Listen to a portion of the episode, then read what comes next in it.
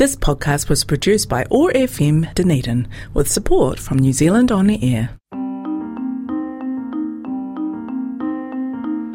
Welcome to History Worth Repeating.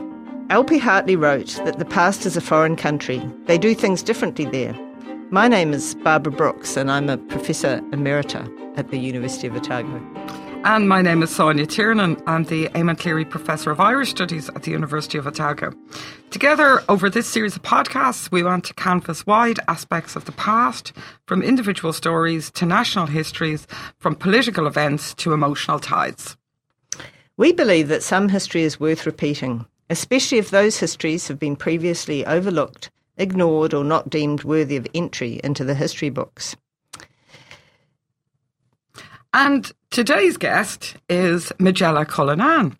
Originally from Ireland, hailing from the county of Limerick, Majella has lived in New Zealand for the last 12 years.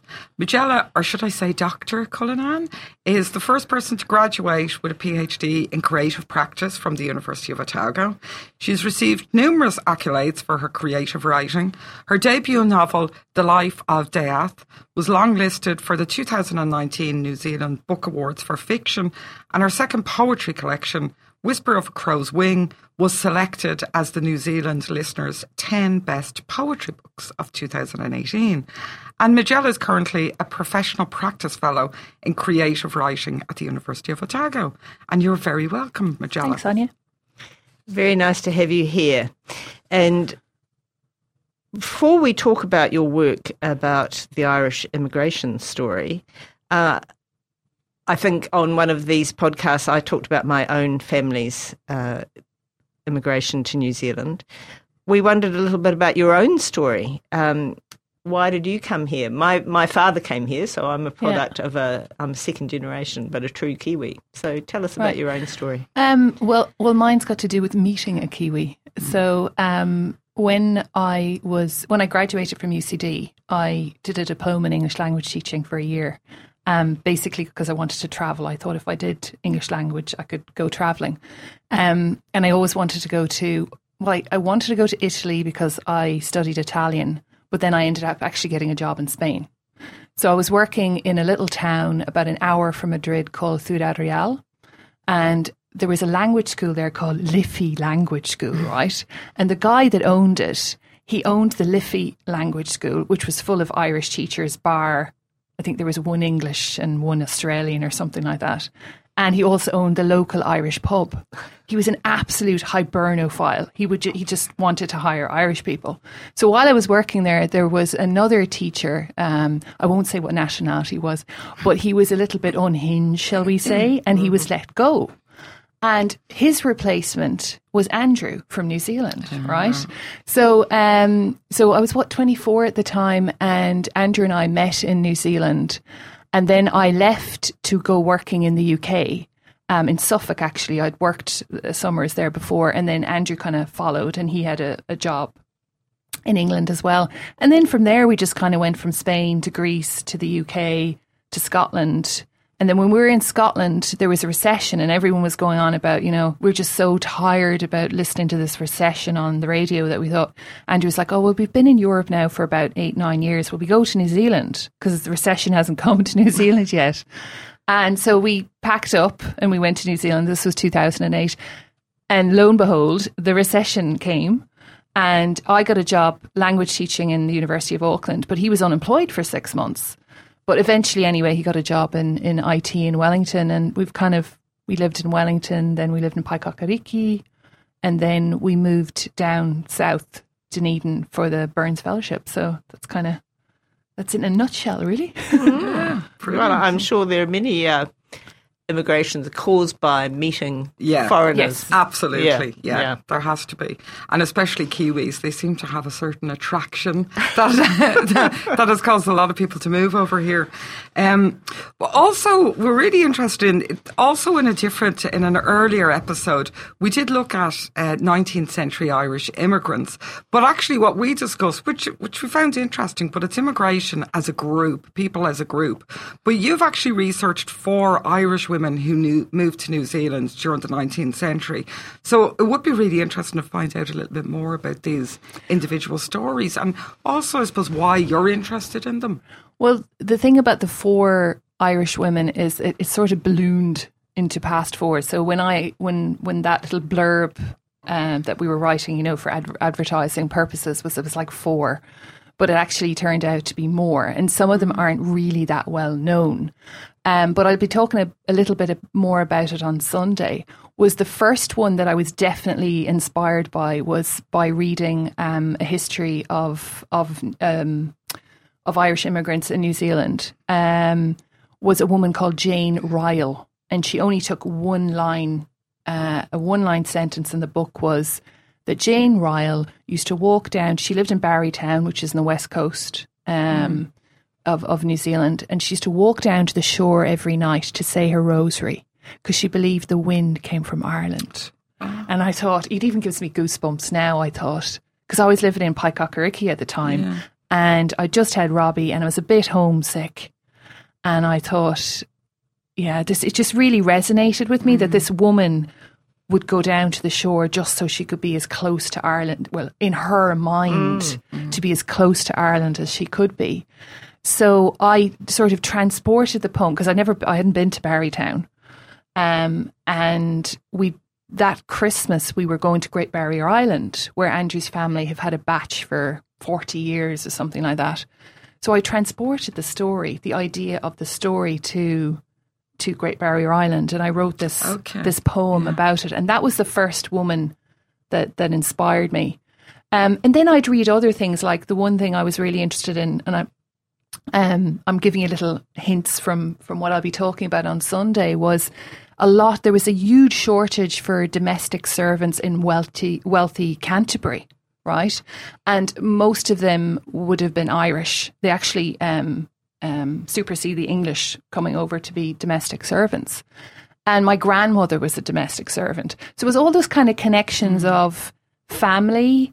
And also, I, I, was talking to a friend recently of uh, uh, sort of thinking about the idea of where you came from. So my father's family were like landless labourers, tenants, often very poor, right?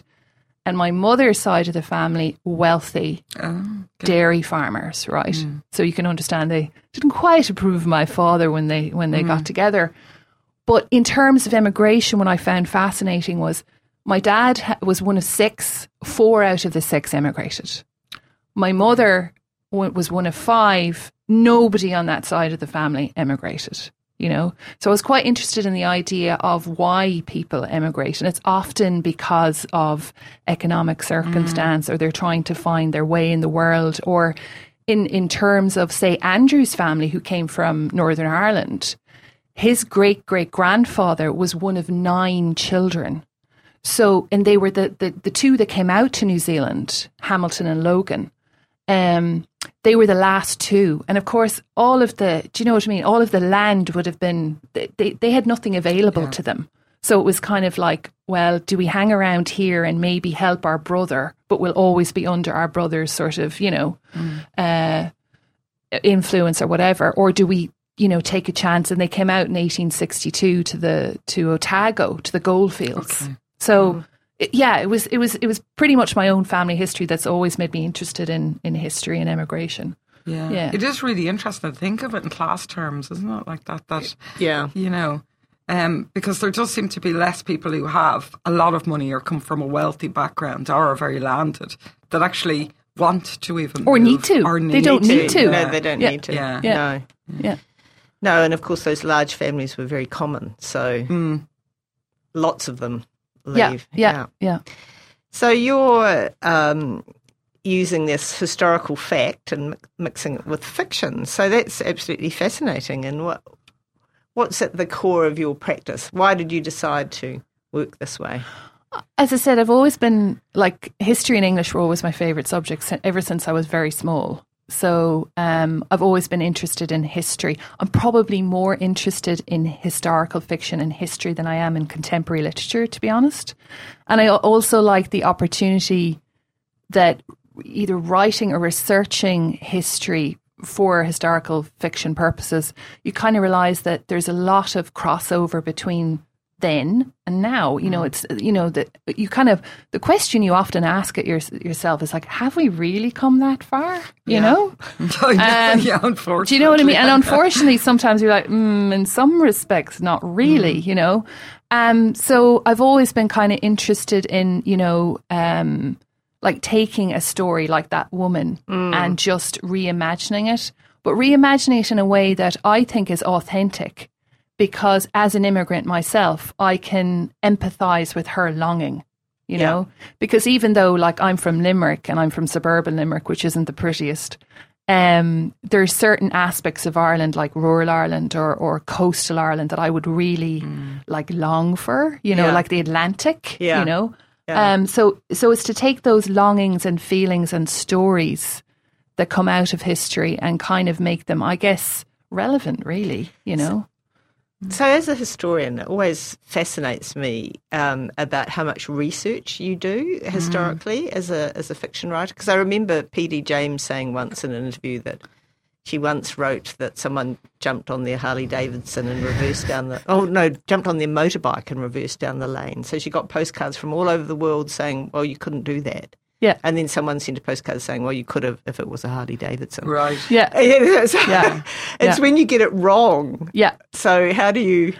I'm really fastidious about it actually because I, and, and that probably comes from the academic background as well of like having to get the research right and if you don't someone's going to pick it out and embarrass the life out of you like I was once at this talk which kind of cracked me up it, it was actually the welcome talk to, to the Burns in the in the local hmm. library and I had this extract where this it, it started off in Edinburgh in the 1920s and I was reading about a man who just come back from war. He was shell shocked. He was in a convalescence home.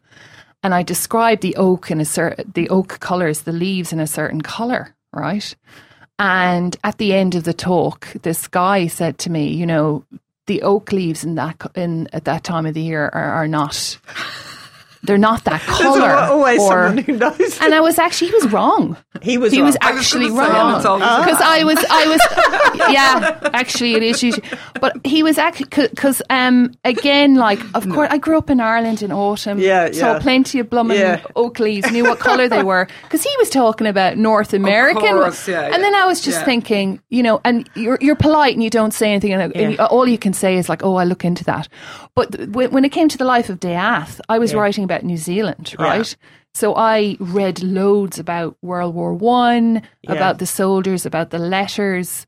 Um, I love writing about nature. Um, so Andrew's mum came in handy there because she's an absolute nature, forest and nature bird person. So she would have checked a lot of things as well. Yeah, because in that uh, novel, The Colour, um, I forget the English author, but she talks about voles in New Zealand, and we never. That's right. I remember. Was it Ruth? Ren- it wasn't Ruth Rendell, but I no, do no, know. no. Yeah, um, yeah. It'll come to me. But she got caught out. Yeah, yeah, Right. You know, and the moment you read something like that, you go, oh, You kind of lose Yeah. confidence lose in it as well, yeah. unless you're doing because because as Sonja knows my next idea for a novel is an alternative history. So it's imagining, say, the Wait- Waitangi Treaty was never signed, mm, right? Say one of the iwi Ngai Tahu mm, uh, hooked up with the French and not the British. You know, that's a different situation. You're you're putting it out there already Mm. that this is an alternative history. I'm imagining what if, Mm. right? But I think if you're actually in the historical period, then you really have an own, you know, to get it as as as correct Mm. as you can. The other thing that I did in the life of Death, because I sort of I wanted to use the Maori name, so I used for a lot of the the like, for example, for Port Chalmers, I would c- Koputai or Portakere or something mm. like that, because that gave me a way of like reimagining. When I was imagining it, it was my version of say Aramoana or mm, something like that. Mm. So, um, so that people couldn't say like, oh, well, that cliff actually isn't there, and that isn't, you know. So it was like being accurate, but our perception of something is quite different from another person's course, perception yeah. You know so i think that's quite important as well but yeah no i'm i'm i'm i'm terrified of getting historical facts wrong or like like you were saying like Oh, it's Rose Tremain. Yeah. It was yeah Rose rose Tremain. tremain Yeah. because there was a story that i read out um at a literary salon in dunedin once and I had this character on. It was set in the Orkney Islands actually, and it was in the just after the Second World War, I think it was, or no, that was just after the First World War, and I had the character on a motorbike, and he was he was doing something on the mm-hmm. motorbike, and one of the one of the people pointed out at the end, very politely, they said that motorbike it, w- it wouldn't have been this you know this leg movement it would have been a hand movement or something and that was actually really helpful you know um, the oak not so much Yeah, But- motorbikes but- probably shouldn't get a mention in any fiction. Yeah, clearly not. Yeah. yeah. It's really interesting to listen to you because, like, as you know, as academic historians, I always kind of look to people who write creative fiction, especially when it's like historic based, and think, oh, wouldn't it be wonderful that you could just let loose? But clearly, you can't. You can't. really. You. Well, you can't- You, you have can to in put terms- down the research. You can in terms of story, and I always, I always think it's really brave of writers like, say, Fiona Kidman, who takes a historical Yeah. figure, you know, and puts words in their mouth. I think that's really. I don't know if I'd be able to. You know, she did it with um, with Jean Albert Black. and, and Albert Black, Black, Black, as yeah. well. Um, and there are writers, you know, or let's say, for example, Hilary Mantel with Wolf Hall, and you know, imagine like those people existed in history, and you were putting Yeah. words. in- Like I'm sort of like, I'm. You you could have a historical figure in the novel, you know, or you could imagine what they might say, but I, I haven't gone that far yet. I don't know if I would really. I like to imagine imaginary people in a historical context as opposed to real people. If you know what I mean. And would you consider then that you write historical fiction or that you fall into that genre? Or do you think it's something else? Or that you don't want to maybe label yourself as there, within? there has been a lot of writers I've listened to interview, and they're very, they get very het up when they're called, you write historical fiction, Yeah. you know. I don't really worry about it, you know. It's like it's it's fiction set in the past, you know. Um, I think they get het, maybe they get a bit het up because they think, you know, it's not really historical fiction because obviously, you know, I'm writing it from a 21st century point of view, so it's not really historical. So um, I don't like to sort of get bogged down in in, mm. in I think that's publishers' job. Like publishers tend to worry Yeah. about that where they can fit you. Are you speculative or are you thriller or are you crime or whatever or science fiction. or science Yeah. fiction? But I don't actually. Most writers don't think like that. You know, mm. A- and mm. it can be can be kind of frustrating to be boxed in into one. But um, I don't mind if someone says, "Oh, do you write historical fiction?" I'm not particularly bothered. Yeah, Yeah. yeah. So, uh, are you working on this new novel at the moment about reimagining the past? Well, or No, I'm actually working on rewriting a novel that I started actually before the PhD, and then it turned into a novella. Uh, so it was a novel, and then I shortened it to to a novella, um, and then I expanded it to a novel, and I'm kind of rewriting that at the moment. It's set in sort of 1979 Ireland. I thought that was a pivotal sort of place to set it because it's my first memory of like my first someone described it quite well actually they said oh that was your first public memory so what, what they mean by that is 1979 was the year the pope visited ireland right Oh, yeah, right. massive like people filling fields full of people. Mm. and i remember going to limerick race course and i was three and a half years old just it was just before my fourth birthday. And i remember the helicopter and seeing the pope's soutane blowing in the wind you know? And i thought that would be a really interesting part of history to say mm. because so many things happened in 1979 1980 the mm. women's movement was starting Yeah. to get up and yeah, and and things like for example the child like the child allowance that that people had for they used to get a certain amount of money. I remember my mother even Yeah. talking about it. Yeah. Sonja, you mm. probably remember that. But before 1979 it was the man that collected Yeah.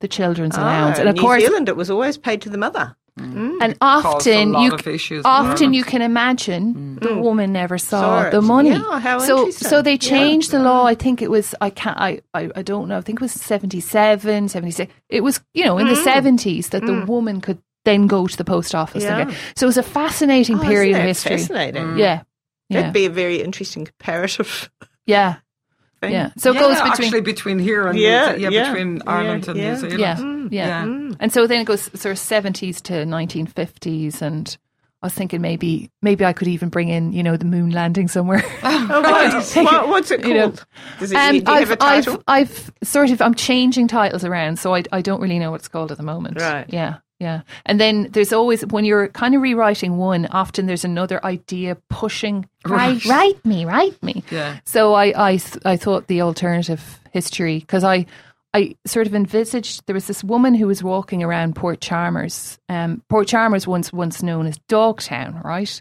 For a number of reasons, because it was kind of it was known as being a port town, quite rough, a lot of sailors, a lot of fights, that kind of thing. Um, and also because it had a lot of dogs. Right. So there was this woman who who used to walk around in the morning, um, um, in her fifties, used to kind of bleach blonde hair, and she'd have her dog and her glasses, and I used to see her regularly. And I think I, I kind of just took her, and I thought, what if there was a woman, something like you know the character like from Peaky Blinders, um, Thomas Shelby. You know, he kind of struts around Right. Mm, Birmingham, mm. you know, and he, he's mm. sort of like really confident. So take this woman, put her back into the 19th century, and she has two Irish wolfhounds. Great. You know, so I just then it sort of started from there. You know, so but I don't know where it's going. oh, I like this woman already. I Yeah, yeah. about her. Yeah, sounds good. And just as we're kind of talking about possible connections there with Ireland and New Zealand, do you think that there's an interest in connections between the two countries? And I, I'd be interested to see what do you think? Do you think there'd be more people in Ireland interested in finding out about these Irish New Zealand connections? Or the other way around. So even when you're talking about this this work that you're talking about, you, you are talking about connecting that Irish emigrant into New Zealand in the mm. 19th century. Mm. I think my perception so far of being here for 12, nearly 13 years and kind of going back and forth is that I think I think Irish people of Irish heritage in New Zealand are very interested in in the in their uh, you know their Irish heritage. You know, they'll often I would, when I was in Paekakariki and I'd be walking around Ro- Robbie with a buggy. It's like you they'd, you'd open your mouth and you'd say, "Where are you from?" And then they say, "Oh, my great grandmother was from this." You know, so they're very very interested in Irish connections. I think this generation, the generation that my students are, often.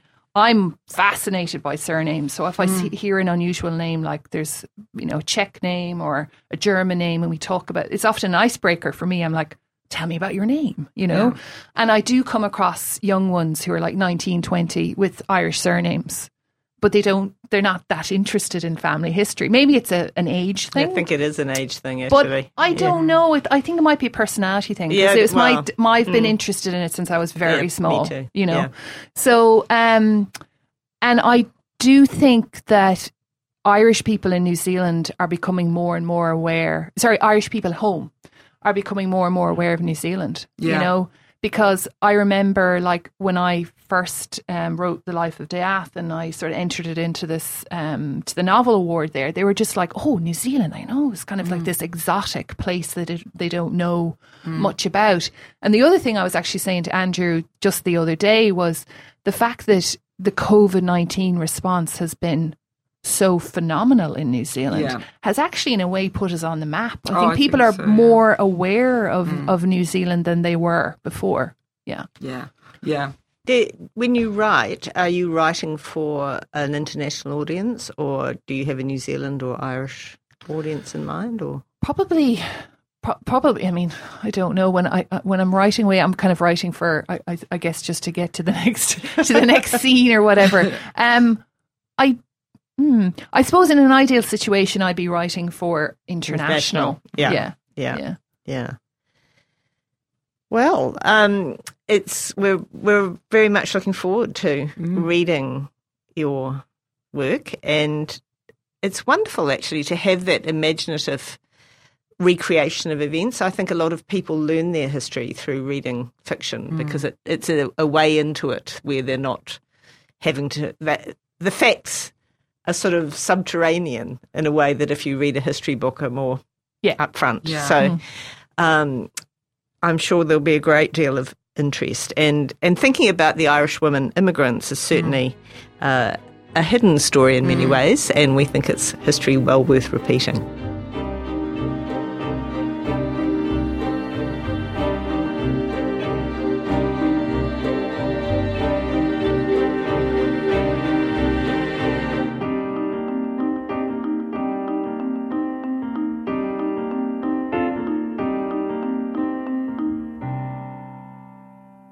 This podcast was produced by OAR FM Dunedin with support from New Zealand On Air.